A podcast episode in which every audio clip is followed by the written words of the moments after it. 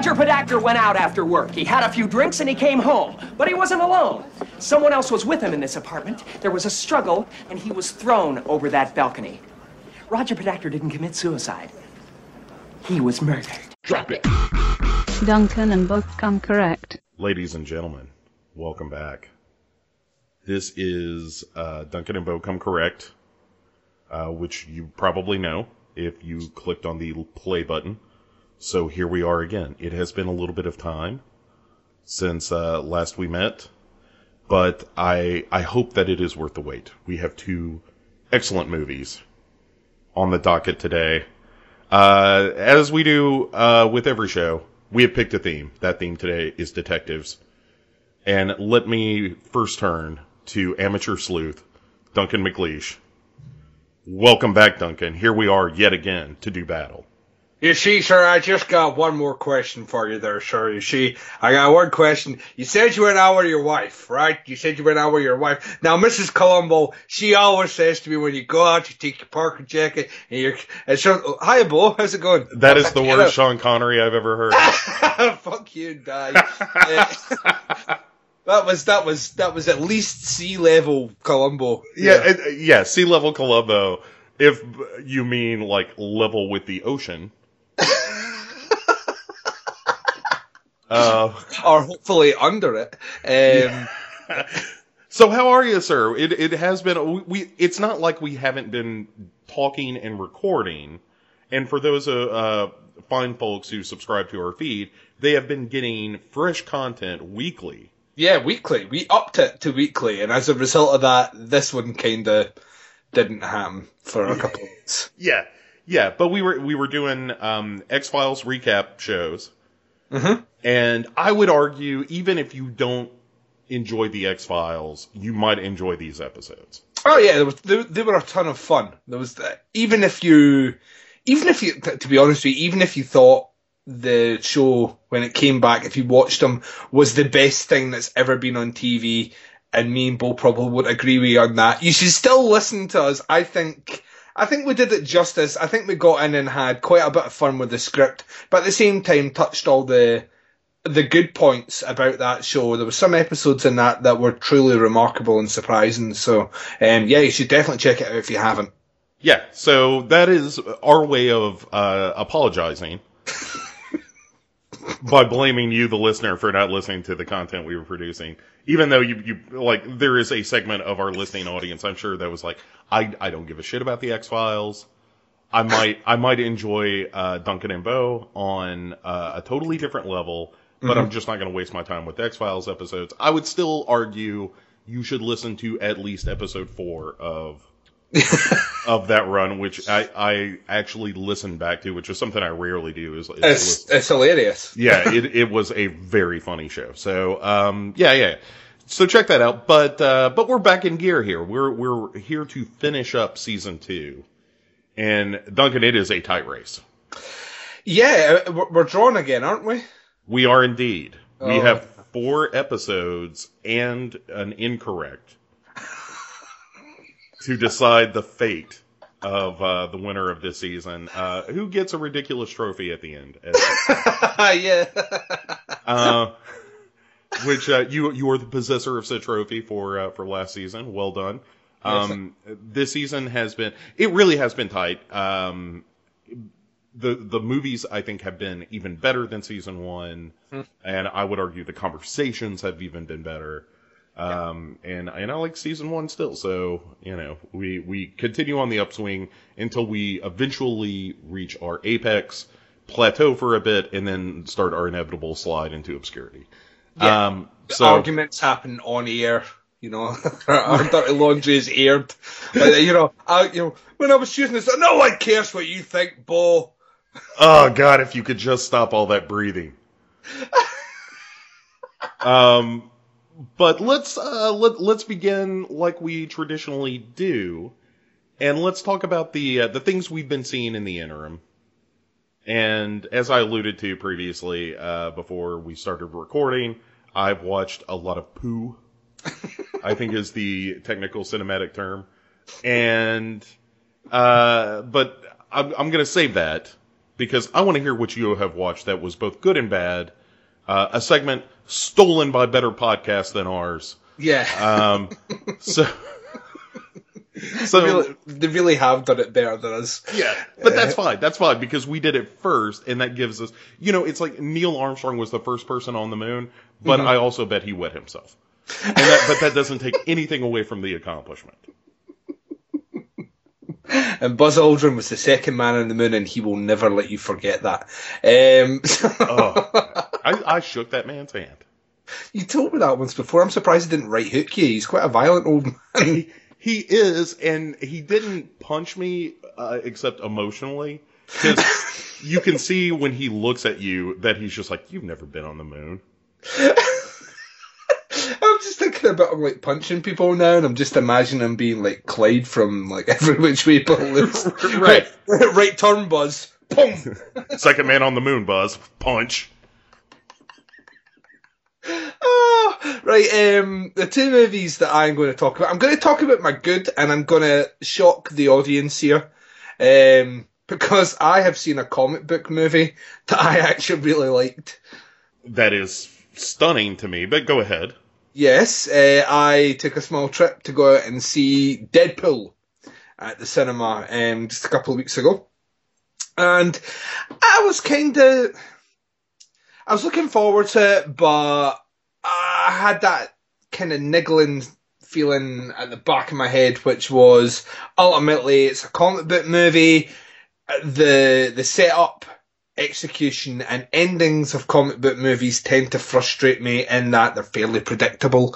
Um, and some people will say, "But Duncan, you're a horror fan. Surely horror films are the same." And I would say, "Yes, that is correct." But I like horror movies.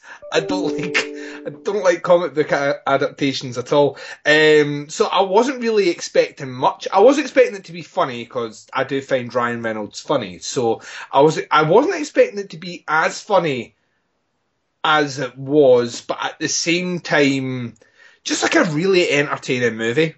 Like I think that was the big thing for me. Yes, there are still things about it which kind of annoyed me a little bit, but for the most part, it was just I, thought a very well written, very fast paced, very funny action movie, which just so happened to be a movie with superheroes in it. Um, Ryan Reynolds is Ryan Reynolds. If you've seen any of his uh, his kind of comedy movies from the the, the 90s and early 2000s, it kind of falls back into that. Um, but the dialogue was really, really clever. It's very meta. It's very self-referential as well as making reference to superhero movies in general. Um, the the kind of expanded universe that that character comes from. Yeah, it was surprisingly good, and I would go as far as to say it's my favourite comic book one I've seen thus far. And I think this is the first, and that is a bold statement. I know everyone's doing the whole, oh, it's changing the face of cinema, R-rated movies are coming back. Um, but I, I would pull back from that, and I would acknowledge that this is a movie which is owned by a film company which isn't Disney, and this one did really well. And it's quite nice to see that happen so that there's not just one entire monopoly on everything to do with comic book stuff at the moment, and that that is Disney. Uh, pretty much. I know Warner Brothers is there doing their thing, but um, yeah, it's pretty good to see that as well. And so does uh, what I have heard is that you see Ryan Reynolds' penis in this movie. Is this correct? Uh, I I think it's a CGI penis, but I may be wrong. Uh, he is he is badly burned at this point, so I would imagine it's a bodysuit. Fair enough. Okay, but but there is full frontal male nudity. There is full there's full frontal male nudity in the same respects as there's full frontal male nudity in The Watchmen, Okay, fair enough. if you know what I mean. Yeah, yeah, yeah. Yeah, no, there's some Doctor Manhattan dong in the Watchmen. Yeah. Uh, So yeah, there's some Deadpool dong in here as well. Um, De- Deadpool dong, by the way, uh, That the, needs to the be like- best of uh, the Ben and Jerry's ice cream flavor. I was going to say if ever there was a chance for a side business for for for sex toys, Deadpool dong needs to be in there. Um, it just it just like rudely insults you while it's penetrating you. Um, Yeah. Well, you know, I can provide the same service, really. But yeah, I, I, was surprised at how well it actually worked, and it really does. I, I, know I keep coming back to this. Funny, it really was funny. I mean, it was very little of the movie, even when they went down the more serious aspects of which Ryan Reynolds, uh, to his credit, and he's, I, I think he is a, a, really good actor. I think he's a lazy actor in that he is very easily typecast and seems to be quite happy at the fact that he's being typecast. But when I think of performances in other movies, like Buried is always the one that I come back to, or last year he did The Voices, I think he can do kind of a multifaceted approach to acting out emotions.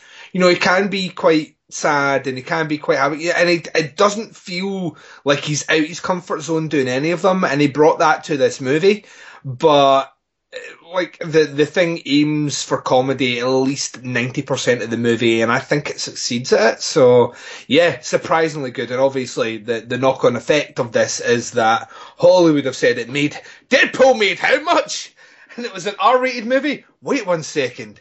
Maybe people want to see R-rated movies, as if no horror fan has been shouting that since since the early two thousands.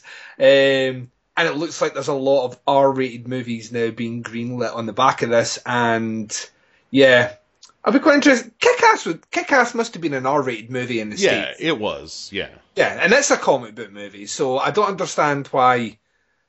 You know, it's probably the, the amount of money this has made because I think it's is it not it's, it's somewhere up in the it's in the top ten comic book releases of all time and the highest grossing R-rated release over a weekend of all time. So um, yeah, so it's a surprising success for a movie that no studio wanted to touch three years ago. So yeah, and I, I, think it helps too that you know from all accounts, I, I haven't seen it yet. I do want to see it, but uh, but by all accounts, it's a good movie, and it turns out if you make a good movie, no matter what it's rated, uh, you know, yeah. Yeah. yeah, people do seem to to gravitate towards that. And you know, it, it doesn't hurt that it's a comic book movie, and that's very in vogue uh, right now.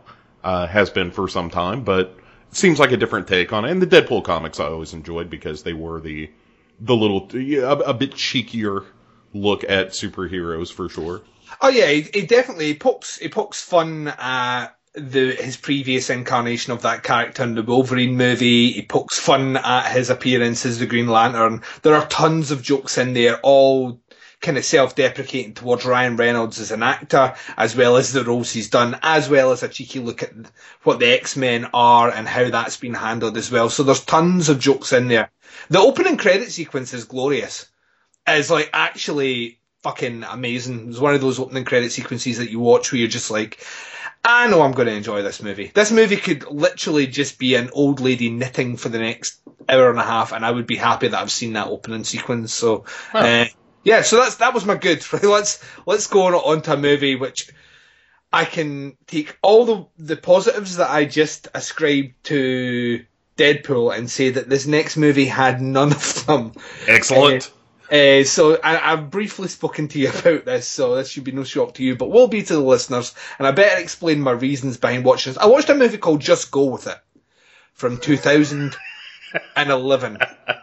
right? Now, you're, you're laughing because you will know when I explain some of this out here, this is not the sort of movie I watch, ever.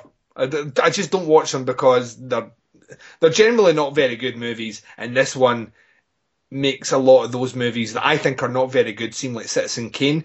Um, so just go with it as a supposed comedy romance, a rom com. Um, although I didn't find it funny at all, and the romance almost made me want to throw up in my fist and eat it.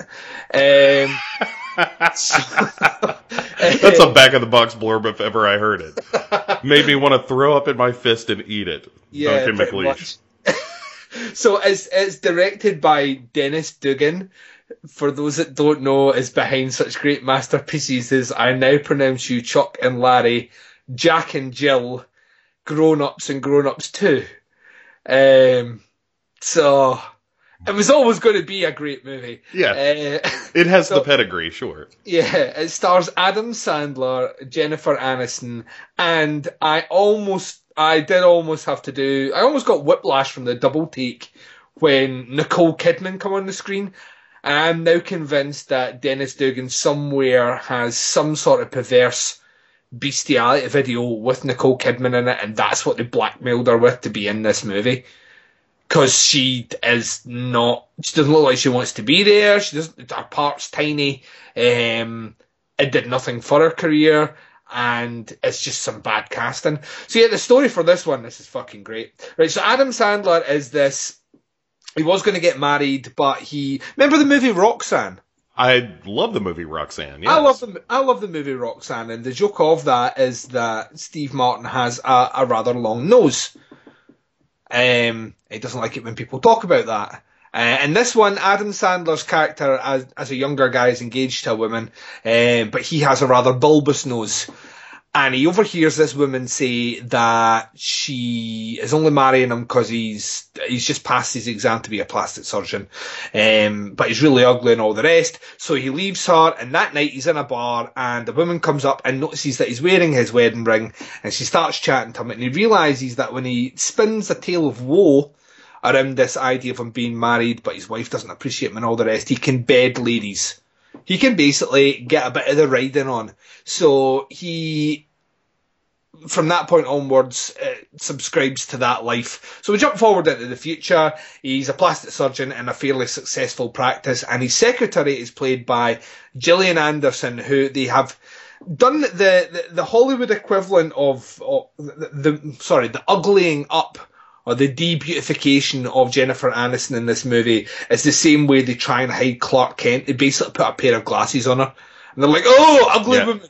Clever, yeah. Yeah, that's well well played, well played. Um, and you from this point you pretty much know exactly where the movie's going. Um, Adam Sandler is trying to uh, get in the, the underwear of a particularly long, young lady. Um, and in order to do that, he pretends that Jennifer Aniston is his bitch ex-wife. Um, so she plays into this role, kind of high society, all the rest, really obnoxious character. And then this woman finds that the, they've got uh, Jennifer Aniston's got kids, so Adam Sandler pretends they're his. One of the kids blackmails him. This is all like the first twenty minutes. Blackmails him to go to a holiday in Hawaii. Um, so he goes to Hawaii with his girlfriend, his apparent ex-wife, her kids, and his cousin who's posing as a German sheep herder who is married, supposedly, or courting uh, Jennifer Aniston. And it's just obnoxious. As, as the, the movie tries to make me feel sorry for a womanizing liar. Right, yeah, like uh, up from Jump Street, your main character is a guy who manipulates women into sex, Yeah. not heroic behavior per se. No, he, he, and he constantly lies. He, he's constantly lying about everything, and I, I don't like that at all. i so, and I don't particularly. There was a time that I thought Adam Sandler was very funny. That that ship sailed many years ago. Um, so it's him doing really awful humour. Jennifer Aniston basically playing Jennifer Aniston. Nicole Kidman shows up. She is obnoxious. She is. It's just after the bad, the bad uh, plastic surgery that she had. So her face kind of looks like a fish that's been shocked. Um, and sorry, It's Uh, unfortunate, yeah. yeah, and um, it's just it's an awful fucking movie. And from the start, and I'm not spoiling anything. If you don't know what the ending is, he ends up because Jennifer Aniston takes her glasses off and scrubs up a bit better. He ends up falling in love with Jennifer Aniston. And um, it's just a fucking awful movie. There is the humour is awful. The it's rich people on an island uh, with no money worries, like basically using each other for se- fuck this movie. It's awful. It's an awful, awful, awful, awful movie. And IMDb gives it six point four, and the people that gave it those ratings should be shot. It is not. Fu- it is a terrible fucking movie. It really. I, I honestly. And the only reason I had to do it uh, was because I've started a new segment on one of my other shows where we, myself and the other host, pick a movie from Netflix to do the Netflix or chill to. So your your thing is, was it worth watching, or would you much rather just fool around with someone and have it on in the background? And I would go as far as to say I wouldn't even have this on. This would scare the ladies away. See, if you were watching this, people are going to have a, a lesser opinion of you. It's a fucking awful movie. Don't watch it. All right, all right. I, I do appreciate your advocation of, uh, you know, murdering bad reviewers Yeah, uh, for this movie, but I, you, at a certain point, like someone has to draw a line in the sand and say, i- or a, land, a line in the Sandler, if you will, uh, and say if you are giving a good review to a Dennis Dugan directed Adam Sandler movie, you should not be allowed to review films. No, I'm not. I just don't know. And, and uh, maybe, maybe there are people. Maybe there are people for whom watching these sort of movies, you know, it's entertainment or it's fun or whatever. It just, I, I I've seen rom coms before do fantastic things with characters and story and build up empathy and sympathy, and this doesn't have. It is a superficial movie to its very core, which is quite ironic considering it's all about a guy who's a plastic surgeon. yeah, it's, yeah, it's a, plas- a plastic surgeon's movie, so fuck this movie. What about yourself, Bo? Um, I also saw, uh, just get on with it. Uh, no, no, no. Um, yeah, I, you know, it, to that point, I do enjoy romantic comedies more than you do, and probably more so than I should. Uh, because I do like that, that weirdo fantasy element of, of most of those movies of like, hey, you know, I'm trying to find true love. Hey, what about this, my best friend who's the opposite gender?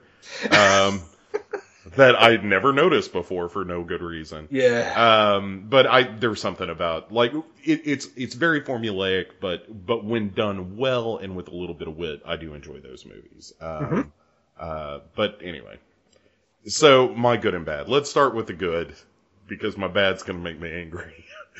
um, and much much like yourself, I, I saw a movie that just kind of made me ball my hands into fists, dig my nails into the palm of my hand till it bled. Um, but the good movie. Uh, so I enjoy the horror movies, as we mentioned earlier, Duncan. And I saw one that w- surprised me uh, in, in a way that w- I really enjoyed. And uh, that movie is the uh, the Scout's Guide to the Zombie Apocalypse. Oh, right. Now, this actually got a cinematic release over here, and I never, I never went to check it out because I didn't like the trailer. I thought the trailer looked really bad. Um, it is a it's a very silly movie, Mhm. but it it knows that. Like I'm a big fan of a movie that has a, a target, aims for that target, and hits it.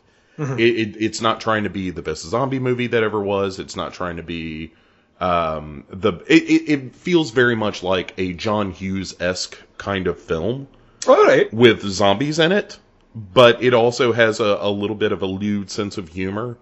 Um, it so basically the the premise of the movie is that you have um, three scouts that form a troop, and the- movie begins with them trying to recruit others into the troop, and just no one's interested because they're you know teenagers, young teenagers at this point, and uh, being a scout uh, is not considered cool. Um, and so one of one of the kids is still really into scouting. They decide they're going to have this camping trip, and on this camping trip, the other two have decided they're going to say they no longer want to be in the scouts and leave this poor kid kind of on his lonesome with their uh, their weirdo scout leader, um, as played by David Koechner, who uh, is pretty funny in this. And uh, then a zombie apocalypse happens, and uh, they end up having to uh, to save the day. And uh, during the course of the film, you know, like this uh, sort of emotional hook of the film of uh, them deciding that, or two of them deciding that they're going to kind of abandon the other one, comes out, and and so there's some nice like character stuff. They they genuinely feel like friends in in the movie. Um, that that stuff is really well done. Like I said, there there are some really good comic moments in the film as well. Um, there is a character that kind of joins with them who is. I don't know if you have this experience. I, I know I do. So maybe part of me liking this movie is that I could relate to this. But they have um, a character who ends up fighting alongside them who is a girl that went to their high school who has since become a stripper. And I didn't have exactly that, but I went to high school with a girl who uh, showed up in Penthouse at one point. Oh God. Right. So, uh, but there was that moment of like, oh yeah, that is kind of a weird thing where there's almost this legendary girl that you kind of know. And so there's that character, but she turns out to be real fun and kind of a badass in the movie. Um, yeah, so I liked all the characters uh, quite a bit more so than I thought I would. And there is a there is a parody of the Alan Rickman death in Die Hard that is maybe the funniest thing I've seen in a movie in a while. uh, so, uh, and it, you know, it ends real well, and it, it- you know, it's a very breezy kind of movie. It, it's not, it doesn't take itself too seriously, it doesn't take the material too seriously, but it does justice to the characters, and I, I found myself enjoying it m- far more than I expected I would. I, re- I really kind of watched it as a, like, I've heard good things about this, but I don't, I don't necessarily feel like I want to watch another zombie movie, maybe ever. Mm-hmm. And and then seeing this, I was like, you know what, that was a good time. You you can really mine that for some comedy still. Um, so yeah, I, I would recommend it to both you and our listeners. I, I, I think it's an enjoyable movie. Um, but let's get to the bad Duncan, which is, is also uh, a horror film entitled The Diabolical that just made its way to uh, to Netflix, uh, star- er, starring Ali Larter, um, you, who you may remember from uh, the Heroes television series. Oh Yeah. right, yeah. And uh, and I like uh, uh, Ali Larter. I, you know, I, I think she is uh, kind of a fun actress. And the premise of the movie appealed to me, which is uh, basically you're dealing with a haunted house, and some investigators come in to uh, try to uh, both prove the haunting and dispel it. So I'm I'm maybe because of my love of the movie Poltergeist, probably my favorite moments in, in that involve the investigation of the house. Yeah. And, and so I'm, I'm a bit predisposed to enjoy a movie about this. And here's what I liked about the movie from the outset. Uh, From the beginning, it was like, eh, this looks a little cheap. I don't know about this. And, but from the first scene, the house is haunted. There's no build up to like, well, maybe the house is haunted. Maybe we need to call somebody. Like in the first 10 minutes, everybody in the house knows it's haunted. Um, Lauder, Larter has already had people come in to investigate. And it turns out her boyfriend is like a, a physics teacher or physics tutor. Um, and then he's going to be drawn in to help investigate. And then some real dumb shit happens, Duncan. Let me tell you about this. I'm gonna just fair warning if for if anything I said makes you want to watch the diabolical. First of all, I apologize. I don't mean that. But if you're gonna watch it, uh, then skip ahead a little bit because I'm gonna spoil the shit out of this movie in hopes that you don't see it. Because here's what happens. So they they set up some cameras um, to determine, uh, you know, like when when these haunting happens, uh, hauntings happen. There's like a flashlight, and then there's a gruesome thing that kind of crawls toward uh, Ali Larter that just looks like some, you know, a latex bodysuit that spent a little too much time in the oven, and then it disappears out in another flash of light. So, uh, Ali Larter, uh, the other thing is she has a kid. She has two kids, but one of the kids is, uh, the older brother who's, you know, maybe like 11, 12-ish, and he has some anger management problems, be, uh, you know, on the heels of a divorce, and he broke a kid's nose and that kind of shit, so he's having to see a psychiatrist and blah, blah, blah. And, uh, that's important when you get to the real stupid thing. So, uh, they set up some cameras to capture the ghostly phenomenon. And then they realize, oh no, no, no, these aren't ghosts because that would make the movie more interesting. Instead, let's do the dumber thing where it's actually a portal that's opening up and somebody's coming through it and then disappearing when the portal closes. And it turns out, Duncan, that it's prisoners from the future that are being experimented upon. but wait, it gets dumber. One of the prisoners, in fact, the main prisoner that's kind of haunting everyone, is the son Oh. who is who went to uh, the facility that is conducting these teleport- teleportation experiments in to get revenge for his mother's death, Ali Larter, who doesn't really die. She, she ends up at the end of the movie, like she goes through the portal back with her older, uh, brain scrambled son because they're doing weird brain tests as well or something. And then she goes back after she's been stabbed by her son. And then at the end of the movie, she teleports back and then hugs her younger son. So I guess he never goes to blow up this facility or whatever that caused him to get. I don't know. Like it gets into this weird like time travel, you know, lobotomized prisoner storyline in the last like 15 minutes of the movie, where you're just like, whoa, whoa, whoa. First of all, where's this coming from? Second of all, make it stop. yeah, it seems like a really shite looper. yeah, there's even a what I mean? moment where yeah, where like uh the um the grown up son um is being attacked by the non grown up son, uh the little kid, and he like smacks him and causes him to cut his cheek. And then, you know, uh, a shitty CGI scar appears on the older prisoner's. Oh no! Fuck Right, this movie. yeah. And I was like, oh, sir. No, like that was the point where, you know, like, you get the revelation, revelation of like, not only is it a teleportation prisoner experiment thing happening, but it's the son. Bum, bum, bum. and, oh, it's just the worst. And like, I finished that movie, I, I, like, for a good hour of that movie, I was just like, eh, this isn't very good, but it's kind of inoffensive, I suppose. And the last 20 minutes of it had me just royally. By, by the time that movie ended, I was just like, fuck you, the diabolical. I hate you. I hate everything about you. Um, yeah, it, it's a really bad, bad movie. And, and I shouldn't have ever watched it. I understand that, but, um, man, it, it was almost, it was almost worth watching for me just because the movie hasn't made me that patently angry that quickly in a while. And it helps me remember that I can still feel. And that's nice. uh, but yeah, It's it's always it's always good to have that uh, have a movie reaffirm your your belief that you're not dead inside. So Yeah, yeah. So that's what the diabolical did for me, and that, and on that level, I can I can say thank you, the diabolical, uh, for reminding me of my own humanity. But it's yeah, it's a it's a shitty, shitty movie. But uh, um, yeah, I will, I will not be watching that movie. no, no. I, you know what? I'll tell you, it's almost worth watching the last half hour to see the crazy turn it makes.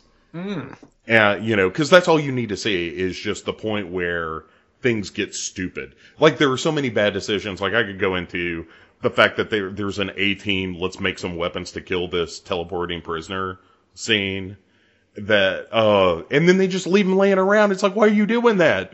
Because when teleporting prisoner shows up, he's just going to use the weapons against you that you've made to kill him. Uh, just, uh, it's so dumb. Um, but we're not here to talk about the diabolical or uh, just go with it, or even the two films we liked. Um, we're here to discuss detective films, films about a central character investigating a mystery. Duncan, um, and we have two of those, Yes. one each. One of which I did not see prior to this, and that's Criminal. Um, and that's the the movie we're going to talk about 1st Mm-hmm. Uh, so let's just uh, let's dive into it. Um, Right. Um, my pick for Bo on this episode, when we're looking at detectives, uh, is The Conversation from 1974. Now, if you're a cinephile out there, chances are you're going to look at your generic MP3 playing device right now in disbelief and say, Bo hasn't seen The Conversation. And yeah, Bo has not seen the conversation. It was like the most obvious pick for me. Um, to to let the listeners peek behind the curtain, Bo. Um, what we tend to do is we'll send each other lists of movies, and on those lists we always put a couple of kind of obvious ones. On the off chance, I mean, we're only human that we may have not seen every movie. And this is the one that was a write off for me. I was like, this is an easy one. Bo's going to come back and say, of course I've seen the conversation. Bo says, you know, I've never seen the conversation. I was like, that's the one. That's my pick. That's my, don't even read below the line now. That's my pick. Um, the conversation is written and directed by this little director guy called Francis Ford Coppola. Bo's never seen it. Yeah. and it stars with it Gene Hackman and Bo's never seen it. I know, I, I know, I know. right, so uh, it came out in 1974. Like I say, stars Gene Hackman. It's got uh, John Cazale, Allen Garfield, Frederick Forrest, Cindy Williams, Michael Higgins, Elizabeth MacRae. It has a very young Harrison Ford, like super young Harrison Ford, as in scarily young pre fucking Star Wars Harrison Ford.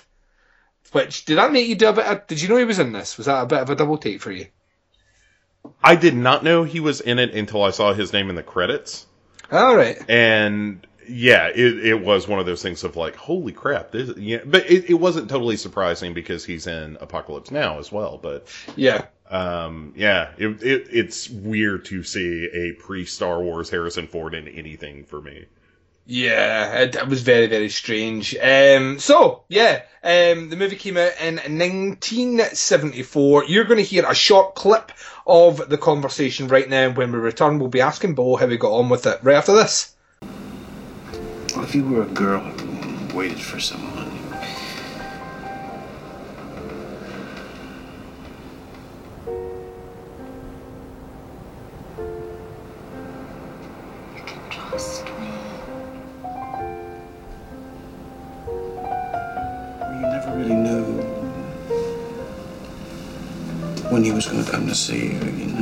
lived in a room alone, and you knew nothing about him. And if you loved him, you were patient with him. And even though he didn't didn't dare ever tell you anything about himself personally, even though he may have loved you, would you? What would you? Would you go back to him?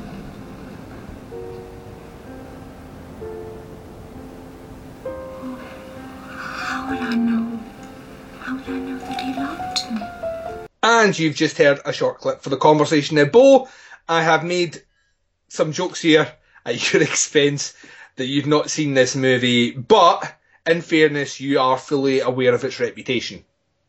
Oh, of course, of course, and and really, this is the reason I hadn't seen it. Um, and I don't know about you, Duncan, but I have those movies, and there's a handful of them. The conversation was one of them for me, where you tell me who directed it, you tell me who's in it, you tell me basically what it's about, and I feel like I don't need to see it. Uh, I, not that I I don't want to. No, you, I'm the same. I do Yeah. have certain. I've like I've still to see Interstellar, and I don't even know if that's a good movie or no, not. it's but it's not, and you shouldn't see it. But yeah, but it's it's directed by Christopher Nolan, one of my favourite directors, and stars Matthew McConaughey in a role right after True Detective. So you know, straight away I'm like, why am I not? And I've still never seen it, uh, and I'll eventually get around to seeing it. Um, but yeah, there are certain times that it just feels like an obvious movie, and sometimes you want to take a gamble on something unknown. Yes, and and that I kind of prefer that in in honesty. I like watching movies that are a little off the beaten path more so than the big studio blockbusters. Like it took me forever to see Interstellar and The Martian, and and um, I only think of The Martian too because The Martian is the better version of Interstellar. Oh. Um, but so I hadn't seen the conversation, but I was looking forward to it. I was really excited about watching it because it is, you know, it's Gene Hackman at the height of his powers. It's it's Francis Ford Coppola at the height of his powers, um, and it, it has a storyline almost reminiscent of De Palma's Blowout uh, in a weird way. Yeah, I think I think I get a sneaky suspicion that Blowout uh, can owe more than just a little bit of an influence to this movie.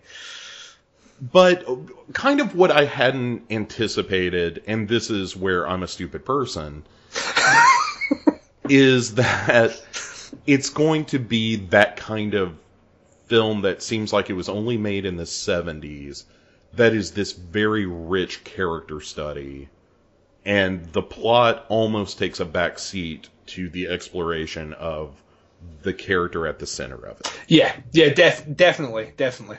And uh, although later I will argue that some of that happens in my pick as well, but um, uh, but so yeah, the, so the basic storyline is that you know Gene Hackman um, is a a security professional uh, named Harry Caul, and he's basically a guy that you know sets up cameras and and microphones and all that kind of stuff, and you know uh, surveils people.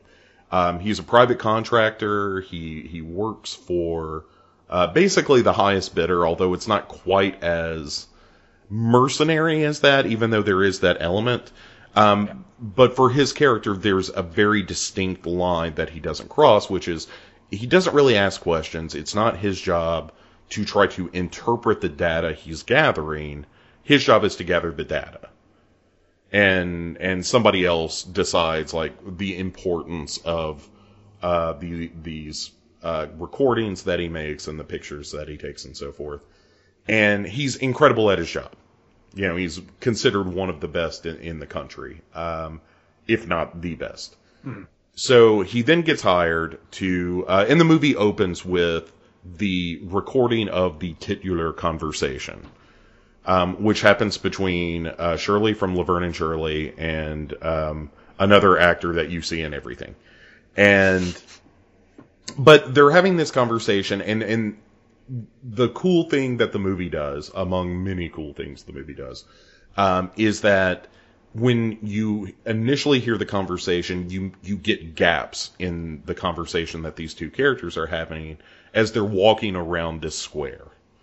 And you know, like different noise gets in the way or obstructions, so you get little pieces of it.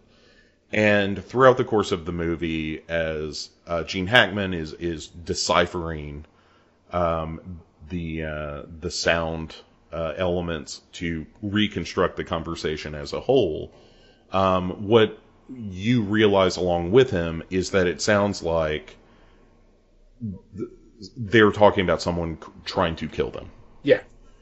And for the first time, uh, this character of, of Harry Caul, who um, leads a very private life to the point of um, like not allowing anyone in his apartment, including his landlord, and he has all this uh, security of his own. He doesn't like to talk about himself at all. Um, his uh, his partner, uh, John Cazale, um, is like eventually kind of driven away from him as a result of his uh, unwillingness to reveal anything about his past or um, get seemingly personally involved with anyone or anything. Um, and also very young Teri Garr plays uh, n- kind of his mistress, almost a kept woman. Yeah, kinda. Isn't it? They never really go into detail about it, but that's the impression that I got watching it. Yeah, and basically she is, um, y- you know, he's not married or anything, so it's not like this adulterous relationship, but it, it's like this woman that he seems to give money to so that she can survive, and that he he watches her sometimes to make sure that she's being faithful to him, but he's also really reserved with her. I mean, yes, they you know, presumably, um, they they have sexual relations with one another, and he seems to have affection for her, but he doesn't express it well, and Yeah. He's he's physically intimate with her, but not necessarily emotionally or intellectually intimate with her at all.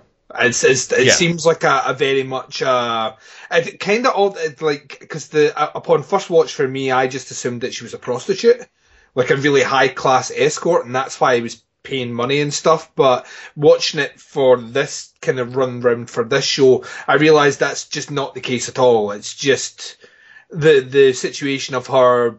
They're they are essentially a couple, but he won't have her at his. You know, he kind of keeps her at arm's length and really looks after her like a husband would look after a wife in 1970. Um, without the we're living together and you do anything for me or anything like that. It's it's a very weird thing, but kind of fits into the character later on in the movie. Explains kind of why he's like this with people. So yeah, yeah, and um, so you know, there there are a lot of like character beat moments that happen in the film. Uh, most notably, uh, him going to a surveillance uh, seminar, a convention, and hanging out with um, a lady, uh, a very frisky lady, and uh, as well as kind of a rival surveillance guy um, who is is pressuring him um, to yeah, uh, uh, you know kind of join forces so that they can uh, kind of um, he, he's a bit more of a carnival barker than someone like Harry Caul, uh, who has all the technical know-how, but he would represent more of the the public face of a company and that kind of thing. And uh, there's this really intimate moment where uh, the lady that has shown some interest in Harry is talking to him, and he actually has this great scene, um, which uh, is is probably the one that you are going to hear uh, prior to this. Uh, now that I think about it, um, that um, he he kind of in a roundabout way reveals his feelings for the Teri Garr character in a in kind of a weird third person hypothetical way, but it's the first time you ever see this character get intimate in, with with anyone, you know, and in, like in a real way, and like having a real conversation. it's hard not to use that word in talking about this movie. Um, and that turns out to have been a conversation that gets recorded by his rival and played back, and everybody has a good laugh about it. And it's just yet another thing that teaches this character to trust no one. And so he begins to believe that the the couple that's being targeted is being targeted by uh, a government uh, organization, uh, notably the uh, the CIA. Um, he ends up uh, withholding some information. Harrison Ford, you know, kind of comes after him, uh, threatens him a little bit, and spoilers. Uh, at the end of the movie, he realizes that he, the conversation he recorded was not, in fact, uh, a, a, an adulterous young couple in love uh, worried about their lives. It was, in fact, a murder plot that they were hatching uh, to kill, uh, again, spoilers, Robert Duvall, who shows Mm-hmm. up out of nowhere. And Small role though, very very role. super small role, but it's still like, hey, Robert Duvall, right on. This movie just has everyone. Um, and that uh, he gets a phone call saying, look, we know that you know about this murder, and we're going to be listening from now on to make sure you keep your mouth shut. And what follows is him totally dismantling his apartment, searching for bugs as his paranoia reaches a fever pitch. And the last shot of the movie we get, Duncan, is of him playing his saxophone in the utter ruins of his life. Mm-hmm. And it is wonderfully depressing. it is, uh, I mean, essentially, this movie is the slow humiliation and degradation of a human being mm-hmm. until there's almost nothing left. Yeah, it's uh, the the the, the irony of the, the story is the very thing that the guy is most paranoid and most scared of of this invasion of privacy, which he does himself for a living, is kind of what's used against him at the end, and it's what it's what breaks the character. Yeah, yeah, that he, no matter how good he is, is he good enough to find every bug that he imagines has been placed in his apartment and and you know not just his apartment i mean it, it doesn't really go into this but you you kind of do that mental exercise of like well every time he leaves his house he's gonna be a wreck Yeah. and and yeah like uh, this character just ends up in a place where he's just he's paralyzed He even goes as far as I mean, he's uh, we, we never kind of touch on the fact that he has faith. You know, he's a, he goes to church and all the rest. He even dismantles. He even goes down to the level of dismantling his kind of Yeah. the religious artifacts in his house, looking for this bug, um, which he knows himself is you know is sacrilegious, but he's going to do that as well. The only thing he doesn't dismantle is that saxophone oboe, and Yep. if, if it was a betting man, that is where I guess the the bug was put. Sure, sure. But, um, yeah, it's, it, I mean, it's it's uh, like Hackman playing one of the greatest roles that he's ever done, and I can't stress enough, Gene Hackman is one of the greatest actors that ever lived. Um, so you know, it's him just at his peak. Yeah. Um, and it's fun to see him play. I mean, it's against type now. yes, But- very much. Yeah. Uh, but for me, you know, uh, I hadn't seen this movie, so I'm far more familiar with Hackman as the, you know, brash, no nonsense guy that, you know, steps in and whips a young basketball team into shape or commands a submarine or something like that. And then you see this movie where he's this withdrawn, very private, wounded uh, person because he is, you know, throughout the course of the fi- the film, you are given the information that he is um, a, a recording that he has made in the past caused people to get hurt, Yeah. and he's he is. It's tough for him to resolve that um, for himself, and that's why he, you know, kind of launches into the this uh, uh, this path that he goes down in this film to get, seek a little bit of redemption and not allow that to happen again. And of course, in so doing, he he just makes his own life miserable Yeah. um, and doesn't save anybody and is completely uh, worthless. Um, It's yeah, funny because, like, as well, it, like when I think of when people talk about twist endings to movies, and like there was this big, you know, a lot of people will think back on these these great twist endings of all time, and a lot of them are attributed to movies in the 1990s because obviously Usual Suspects came out. Usual Suspects kind of set a benchmark for the.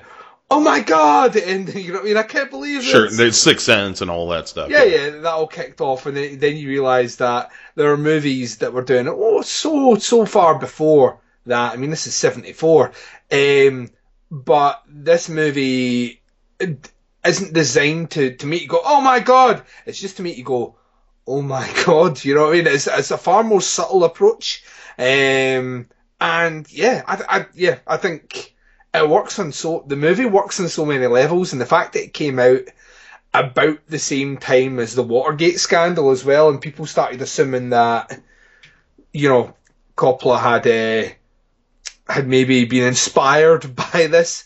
And if, if, you even listen or check out any of his his uh, his thoughts on it, it really wasn't. He was inspired by a movie from the 1960s, and that's what he wanted to do. He just wanted to do something which involved kind of spy thriller, surveillance, and all the rest. And uh, probably one of the best things that could have happened for this movie was the Watergate scandal because all it did was propelled the profile of this movie is as far more biting and relevant.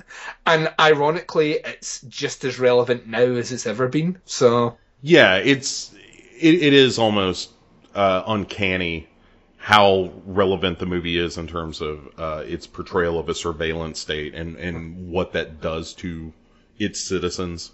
yeah. Um, it's yeah. I mean, it's a. You're right. I mean, it works on pretty much every level. The plot is interesting. Um, it's surprising. There are these nice reveals. The character that Hackman is playing is one of the most fascinating characters he ever portrayed, and he's incredible in it.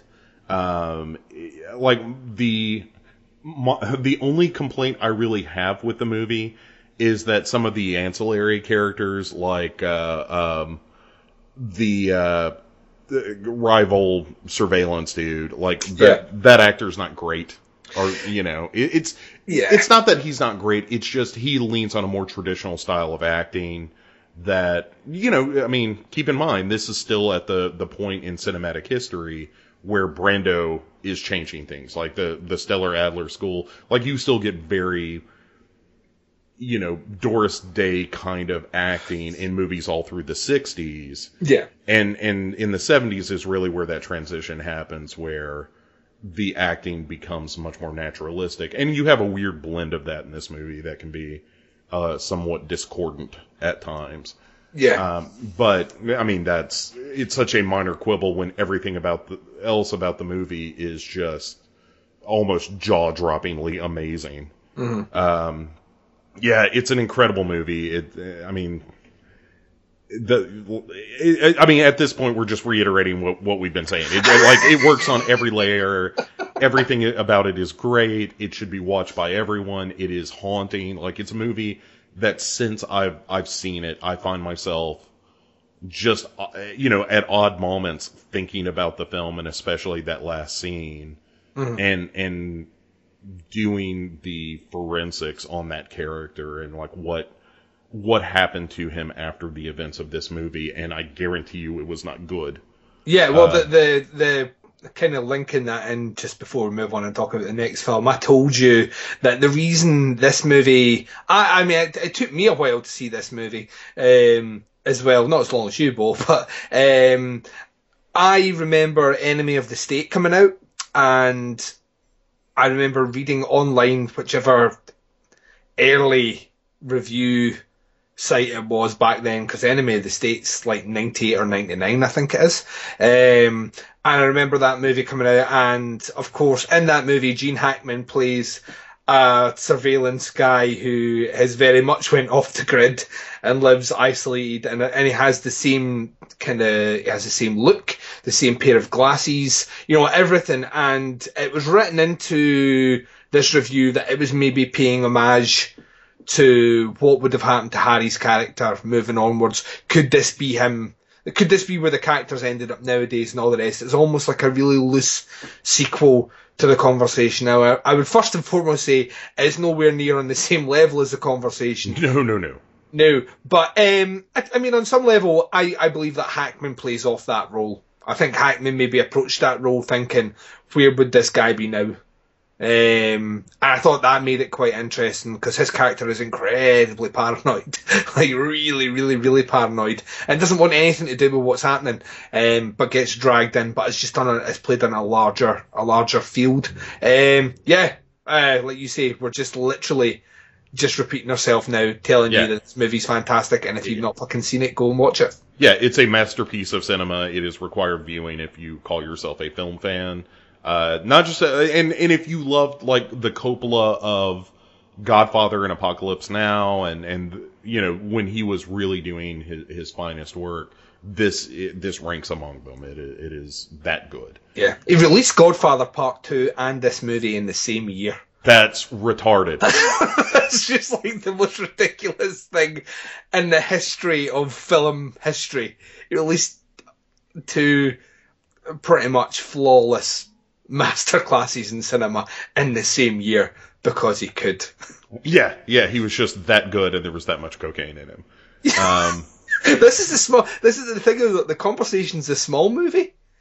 You know what I mean? You know how like Yeah. you get that like directors put out like a quick movie in between their next big project. That's what the conversation was to Coppola, and that blows my mind. Right, right. That this was the yeah, th- this was the buffer between him and the two Godfather films of like, I, look, I know I'm changing the face of cinema with the Godfather, but I don't want to be seen as just the guy who does the Godfather. So let me make another film masterpiece while I'm at it. Oh god. Oh, it's so good. All right, um, let us uh take a quick break here, and when we return, my pick for Duncan, uh, a little movie called Zero Effect, and uh, we'll see how that stacks up against Coppola, one of Coppola's masterpieces. so we'll be right back. Once there was a show called the Not So Evil Episode Sidecast. It was a long name, Batman. No one could ever remember it. They released 25 episodes of brilliant film criticism. And like that, six months later, We're back. I didn't know we were gone. We've got a brand new name, new movies to review, but the same old attitude. Foul language and obscure references? Count me in. Each episode, we pick a topic, watch four movies related to that topic, then bicker amongst ourselves to decide which film is the best. We're the Theme Warrior! Join Iris, Jeffrey X. Martin, Doug Tilley, and myself for Theme Warriors. Four people, four movies, one dynamite show. Catch us on iTunes, Stitcher, and the Horrorphilia Network of podcasts, as well as the Legion Podcast Network. That's the Theme Warriors. Don't want to sleep no more. Who are you people? Uh, welcome back. My pick for Duncan is what I think is the criminally underseen uh, Zero Effect, the uh, first feature film from uh, Jake Kasdan, who wrote and directed. So Jake Kasdan uh, was also the uh, the one of the consulting producers on uh, the criminally underseen Freaks and Geeks. Uh, this is, uh, as I said, his first feature film, and uh, I think is likewise a criminally underseen detective film. But the IMDb synopsis states. Uh, the world's greatest detective, Daryl Zero, aided by his associate Steve Arlo, investigates a complex and mysterious case of blackmail and missing keys for shady tycoon Gregory Stark, who is less than forthcoming about what is really happening. Uh, the movie stars Bill Pullman as Daryl Zero, Ben Stiller as his associate Steve Arlo, uh, Ryan O'Neal. Nice to see you again, Ryan O'Neal. Um, and uh, and Kim Dickens uh, most recently A Fear the Walking Dead as uh, as the femme fatale Gloria Sullivan. Um, and uh, you are going to now hear a clip in which Daryl Zero, um, in uh, a voiceover narration, talks about uh, the unique process that he employs to find things. Now, a few words on looking for things. When you go looking for something specific, your chances of finding it are very bad. Because of all the things in the world, you're only looking for one of them. When you go looking for anything at all, your chances of finding it are very good. Because of all the things in the world, you're sure to find some of them. All right, Duncan. Uh, as I've said, I think I think this is um, a criminally underseen film. I think it's a very interesting take on the idea of the Sherlock Holmes esque detective. Um, but my opinion matters very little in these things when it comes to this show. Duncan, what did you think of Zero Effect? I really liked this one. I um, was quite surprised when you suggested it because this, along with horror movies, kind of mysteries and kind of mysteries or detective thrillers are a genre where I'm quite comfortable. It's, I've seen a lot of movies within that subgenre, and if I haven't seen it, I know about them very much like the conversation. If you've not seen it, you know it by reputation, and I had never heard of this movie before. And at first, I had to do a double take and come back to you to ask you if this was the movie that you were suggesting, because when I typed it in, the first thing that came up was that Ben Stiller was in this movie. And I was like, is this the, the Ben Stiller movie, Bo? You're like, yeah, yeah, that's the one. And I was like, okay. I have seen Ben Stiller in serious movies before, and I did not like them. Um, so it'll be interesting to see what this movie's like. And then I found that it is a comedy of sorts. So yeah, it, it felt a bit more, a bit more in keeping with the Ben Stiller that I am more aware of. Um, uh, there was another bit of interesting casting here. Bill Pullman uh, has uh, a long storied past with me in that uh, me and a, a, former co-host that used to do the podcast under the stairs with me used to have this ongoing joke about could we remember if Bill Pullman starred in a movie, particular movies, because there are whole parts of his career that had bit parts that I can't remember him being in the movie. I just assume it's a different actor. Um, and well, he does wear disguises in this movie too, Duncan. So, yeah, but like for example, uh, we were talking about the the remake of the the Grudge, and he's in that movie. And I, honestly, it's it's like a blank spot every time I try to picture. I know who he is in the movie, but I can't remember him in the movie, and he is in the movie. Um, and he's had roles like that in the past, where he's had small bit part roles that don't necessarily benefit at all from him being in the movie. You know what I mean? He's just, he's kind of beiging them, um, which is weird because he's been in a ton of movies, which I think he's fucking amazing in. Um, and this is one of them. He is our, he is our main character. He is Daryl Zero, the greatest private detective ever. He's, he's described in great detail by Ben Stiller at the start as, you know, he's not only is he a detective, he's a musician, he's an artist, he's a lover, he's a fighter, he's a, you know, like this list goes on of all these things. He never leaves his house, and even though he never leaves his house, within half an hour he can solve a crime. Um, just looking at the case file, he's like a human computer. He is Daryl Zero. And uh, we, essentially at the start of this movie, Ben Stiller is trying to woo a potential new client, this Gregory Stark guy played by Ryan O'Neal.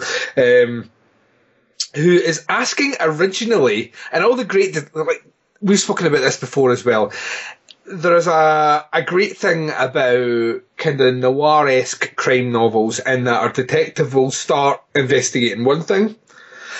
Another case will come along which runs parallel to it. You think two cases are separate, but by the end of it, you'll find out the two cases are actually connected. Um, and this does exactly the same. It follows that format, but does it in a really interesting way. Um, Ryan O'Neal has a dark secret. His dark secret is he's lost his keys.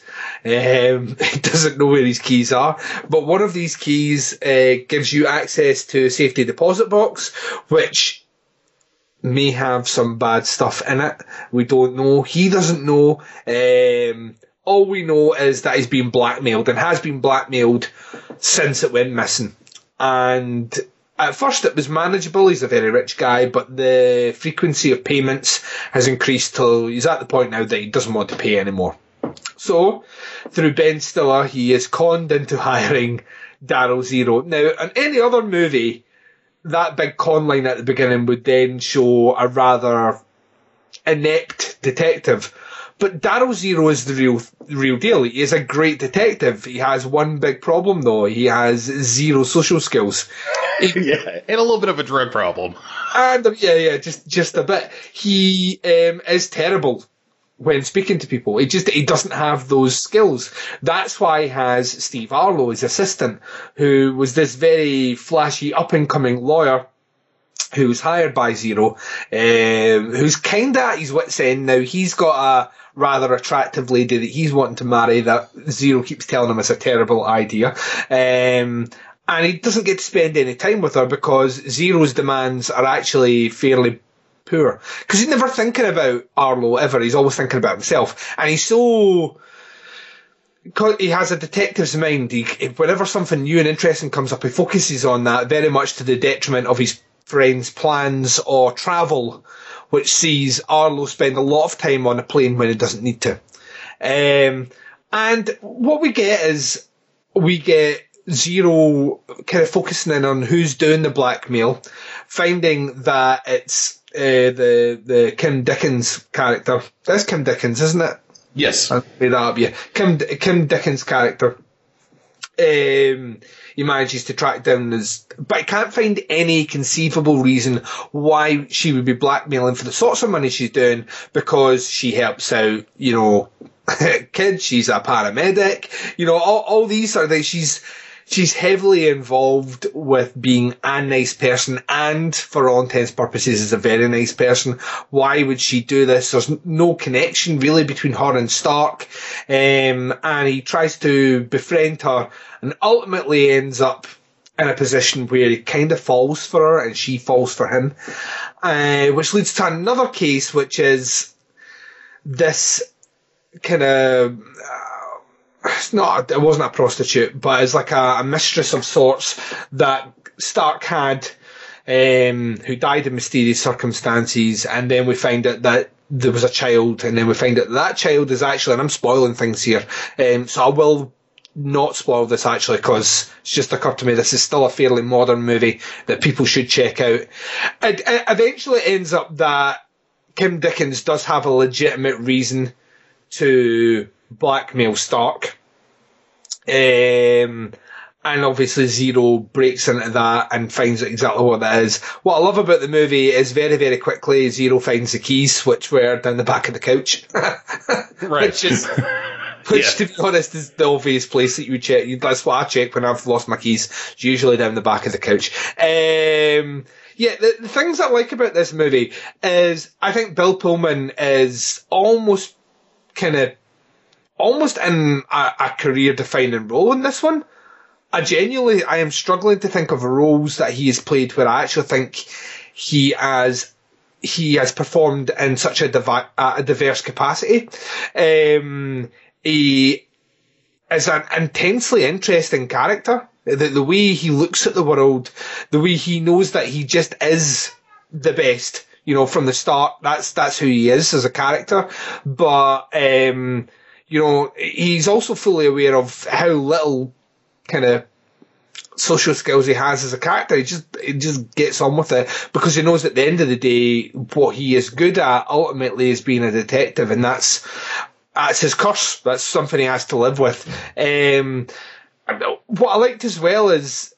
Actually, the one thing I didn't like was Ben Stiller in this movie. It could have been played by anyone else, but I'll come back to that. Um, but the, the Pullman character was really interesting. His interactions with Kim Dickens, uh, you know, as Gloria, and them kind of starting to kind of fall for each other, I thought was a really quite sweet part to the movie, which a lot of movies try and do and don't get the tone right, or a lot of movies wouldn't dare to do because they would be worried that would affect the tone. And it works so well in this movie. It was it was it was actually quite incredible. Um, the story itself, like we mentioned with the conversation, originally starts with a superficial, we're going to solve a crime, and then very, very quickly, we are kind of transported more into, it is a character study of who Daryl Zero is. Um, and that kind of carries on even towards the end. And like I say, I'm not going to spoil that, but he even makes assessments and statements and through other characters make statements about what sort of person he is. So we're almost getting Daryl Zero in, in 3D, if you know what I mean. We're getting his opinion on himself and opinions of others from outside in on him. Uh, and I think that works really well for the movie. The story is a bit predictable. It's not the most unique crime. It's not going to keep you guessing, um, but it doesn't need to. I, I, I, think by that stage we've kind of covered all these. It kind of, like I say, it harks back more to the kind of kind of noir novels, the kind of noir mysteries, and in that all of those were fairly formulaic. So it kind of plays into that. Um, it, it owes a lot to it actually owes a lot to, and you might laugh at me when I say this, it owes a lot to movies like Ace Ventura A Pet Detective, but it just handles it in much more of a grown up manner with a comedy. Because essentially those characters are, on all, for all intents and purposes, on paper are very similar. They're incredibly talented. They know they're incredibly talented. They just have a gift for being able to solve things. Whereas Ace Ventura is played for, for more akin to gross humour. This one's played more of an adult humour, and the humour isn't all the way through the movie either, which I think that benefits it. It's not just a straight up comedy. I think it would get a bit repetitive and boring if it was. Um, yeah, I was quite, I, I was actually very surprised at this one. Not only because I think Bill Pullman pulls in an incredible performance, but it was the fact that I'd never ever heard of this movie before. Wasn't on my radar, didn't know anything about it. Um, surprise cast um, and everything worked. I really like it. Like everything worked, um, minus Ben Stiller, who, yeah, Ben. This, this is not a Ben Stiller movie. Ben Yeah. Stiller's not that guy. They could. I, I, I was, I was actually thinking that you could take him in out and replace him with an like the character's not batty enough. You know, he doesn't get angry enough to be Ben Stiller. That's his sort of humour that you could replace him, but it's not an offensive way where I'm like that terrible casting. Um, it's just it kind of felt like a relevant casting, um, if you know what I mean.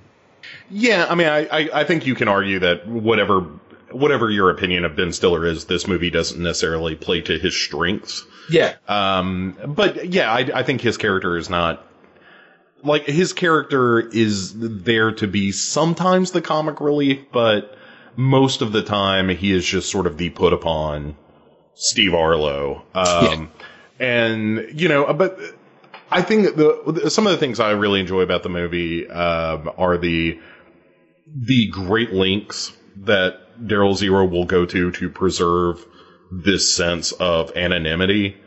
yeah. Um, and the the hoops that he'll make Arlo jump through for the same reasons. Uh, but yeah, I think at the end of the day, it really is a movie. I like.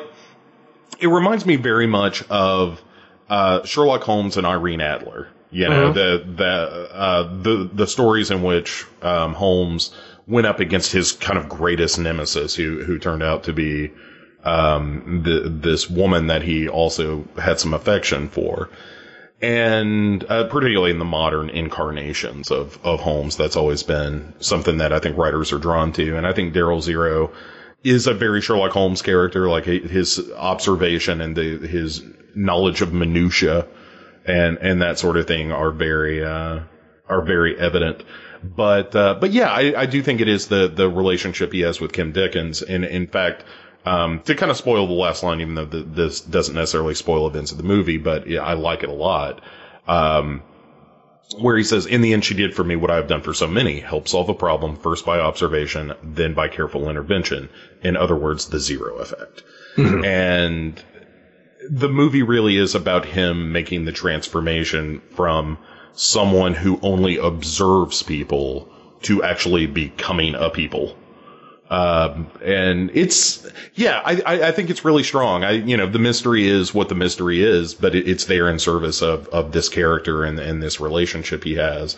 Uh, I also, also like the scene when, like, when they, they do get intimate when he and, he and, uh, Gloria Sullivan, when she's kind of, uh, taking off her shoe sitting on the edge of the bed and, uh, he's watching her, like, you know, take off her heels and stuff. And she says, um, are you just going to stand there and watch or are you going to do something about it? Yeah. And it's like, like it's a great come on line. And, and like the two, the thing that fascinates me about the movie a lot is that the two recognize that the other one is lying to them, but it, they find this middle ground where that's okay. They understand the roles they have to play, but the emotions that they have are genuine. And yeah, I, I, I, I think it's, as I said before, a criminally underseen detective film. And I, I do think it harkens back to something like The Conversation where it's much more about a, a, a study of this character.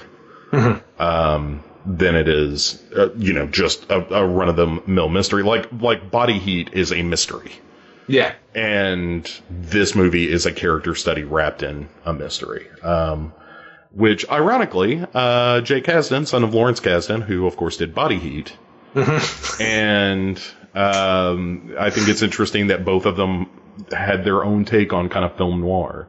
Yeah, definitely, definitely. He's had a really weird career since. I've, I was looking at his um, list of movies since, and he has done a lot of awful comedies. Like really, really, really bad comedies. like, didn't like Orange County, didn't like Bad Teacher, hated Sex Tape. Um, although I'm quite interested to see that he's the guy that's going to be doing the Jumanji remake. Yeah, yeah. Like, he's obviously very talented. Like, I think this movie shows he has a lot of talent. Definitely, definitely. And yeah, I'm just not sure why that. I don't know. I, yeah, I, I agree. Like, I like Bad Teacher. I, I do think there's some funny stuff in that movie. But uh, yeah, Orange County is not great. Sex Tape is not great. Um, you know, Freaks and Geeks is fantastic, and and tonally seems more like this. In that, you know, that is, you know, a dramedy, uh, for lack of a better term. Mhm. Um, and this is kind of in the same boat where there are elements that I think are, are very funny about it. Um, and, but my favorite parts, uh, you know, I, and I'm a sucker for any movie where a detective explains their process and it's just a little bit smarter than me. Um, you know, like there, there's a scene where he asks, uh, he's in a, a gym with Ryan O'Neal and asks him what level he's running at. And then goes on to explain later why he knew it was a lie and what that revealed about his character.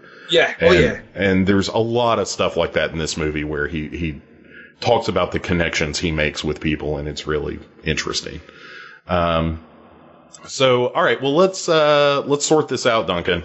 Mm-hmm. Um, you know, I said all along, Zero Effect was my dark horse candidate because, uh, I didn't have a Coppola directed masterpiece in my pocket. That's not my fault, Bob. I know it's not your fault. It doesn't mean I can't blame you for it. Um, I'm an American, Duncan. I can point a lot of fingers a lot of places, and it's usually not at me. Um, but uh, but I do. I still feel like Zero Effect is a worthy adversary in the sense that it is strangely a similar movie. Um, but you know, I don't think there's any getting around the fact that the conversation is like one of the great American films. Mm-hmm. And I don't, I mean, as much as I love Zero Effect, it, like, I, I do make this argument a bunch where I say, like, well, which movie would I rather sit down and watch again? And it's like I would watch both of these again. Yeah, oh, definitely, definitely. You I've know. watched, I've watched your, I watched Zero Effect twice, and the second time was just for me. It wasn't for taking notes or prep for the show. I just watched it because I wanted to watch it again. So Yeah, yeah. I mean, it's a it's a really good movie, and that, and that's underselling it. Like, it, it really is a terrific showcase for Bill Pullman, who is who is an actor that gets a lot of short shrift. Like, people don't acknowledge the fact that he is legitimately a good actor, and um, in this movie, it's real fun to see him play this manic character in private, and and the only time he seems to be able to act normal uh, as he kind of puts it in the film, is like the best way to, to fit in is to look at how normal people are behaving and then act like that. And and that's kind of what he does in this movie, and it, it's really interesting. Yeah, he's all over the place and in, in, a, a great way. Um, and I, you know, if, if you're a fan of mysteries or detective films and haven't seen Zero Effect, you absolutely should. Um, Definitely. you know, for no other reason than to to get a renewed appreciation for Bill Pullman. Um, and and also you know it's it's it's a good movie. It's a it's a really good character study and and is full of fun detective-y things. Um, that being said, you just can't argue with the conversation, man. I mean that's that's a that's an incredible incredible movie. I I you know I know when I'm licked, Duncan. and I've been licked good by the conversation and not in the sexy way.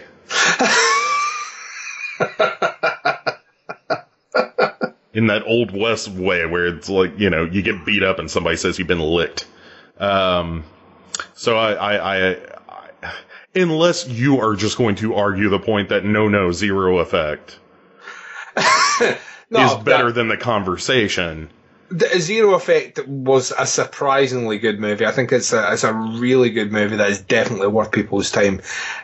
It it it, it competes on one level certainly. There are there are a small group of films that have ever been made personally that I think um, that exist in the realms of the conversation, and it is like a really limited group of films. Um, and whilst it was a great choice, and it certainly is the spirit of this show is to try and you know bring movies that the other one hasn't not not not only hasn't seen but hasn't heard of, um, which is the benefit. If you haven't heard of the movie at all, that's even better. Um, and you you certainly did that, but uh, I I, I would be hard pressed to try and argue against the conversation. I think it's a phenomenal movie. So well i think it's time then duncan I've got a sneaky suspicion I know what's coming up here, Bo. you do know what's coming because i threatened it already and now it has arrived i invoke the name of the winter beast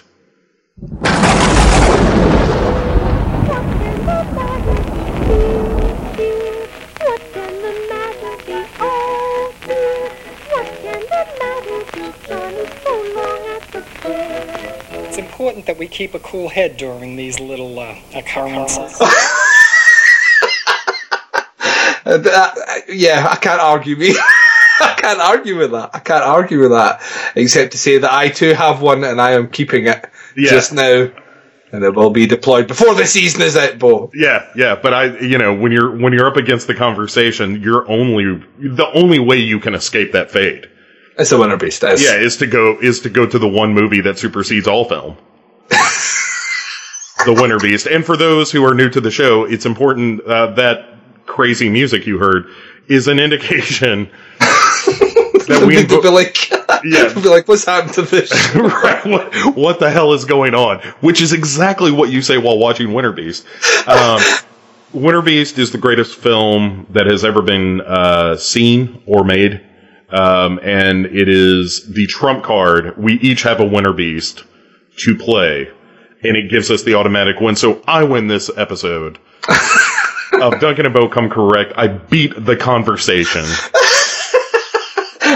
Imagine someone sitting down trying to explain this to either Francis Ford Coppola or, or Gene Hackman. A, a winter what? right. And then once you show it to them, they'll be like, oh, okay, I get it. Oh yeah, that's yeah, obvious. yeah, that movie is clearly superior to every other film in every way. Um, Which, by the way, it's also worth saying, uh, at the end of the season, we will, of course, uh, have a community viewing once more of Winter Beast to celebrate the end of the season. Yeah, we did that at the end of season one. It was a lot of fun. Everyone got drunk and said, "What the fuck?" And so we're looking forward to doing that Yeah, again. and let's let's hope that we can do the same. Um, so that uh, that brings the score uh, to one in my favor. With three shows left. Yes, and an incorrect as a tiebreaker. We do not. Ah, right, so- we're not going to so- tie. Yeah, so Somebody is going to win this season. and- Someone has to win. Uh, I mean, nice try with the conversation and all, Duncan. I'm just warming up, Bo. Just getting started. I'm just getting started. There's plenty more conversation where this came from. Excellent. Uh, well, next time out, uh, we we will be uh, tackling two new films with a new theme, and uh, we have selected the theme, although the films have yet to be selected. And I think uh, I think it's going to be really interesting. Yeah, I'm Um, looking forward to this one. Yeah, yeah, I, I am too. Um, so before we uh, get out of here and uh, and say thank you uh, once more for listening, Duncan, where can other people hear your losing ass? Should they, should they want to continue to listen to a loser who loses on this show? Uh, Your Losing Ass is my favourite country song of the 1970s. Yeah, I think it was Johnny Paycheck. yeah. Um, I do a couple of different shows, both on Legion Podcast Network, where you can check this show and those shows. Um, my main one is the podcast Under the Stairs.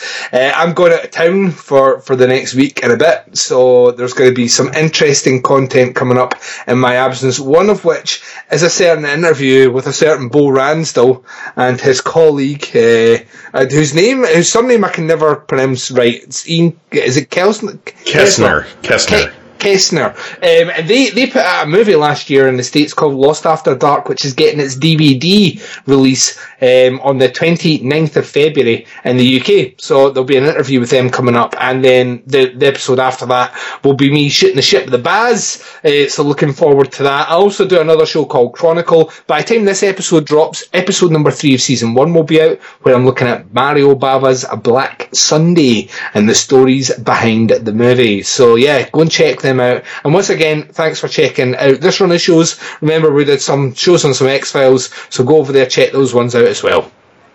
Excellent. Uh, and and I would repeat again uh, the that everyone should be listening to Chronicle. Um, that is Oh, a great show. Yeah, yeah. No, it's uh, well deserved. Um, it is a, a fantastic show, and I enjoyed listening to that uh, quite a lot. Um, uh, as for me, uh, you can hear me on this show as well as uh, the Shotcast, which is a video game podcast, uh, both of which are available on legionpodcast.com. You can also find us on Twitter at Legion Podcasts. Uh, and on Facebook at uh, facebook.com forward slash Legion Podcasts. So um, until next time, I, I I really feel like not only will the interview with myself and Ian be ridiculous. Um, I would encourage everyone, if you haven't seen the conversation, as much as I kicked its ass with Winter Beast, by God, you should watch the conversation. That movie is a just a, a cinematic masterpiece. Um, anything else uh, from you, Doug, before we get out of here? Not a thing. Uh, looking forward to coming back in a couple of weeks to continue the battle. Excellent. Uh, thank you all for listening once more. And uh, if you like the show, leave us a, a rating on iTunes. And better yet, uh, tell a friend that you enjoyed the show because that helps uh, far more than anything we can do or say.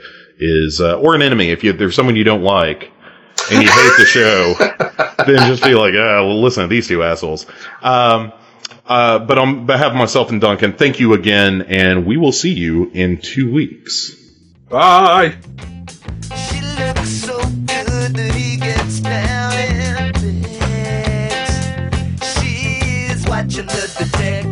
Deus.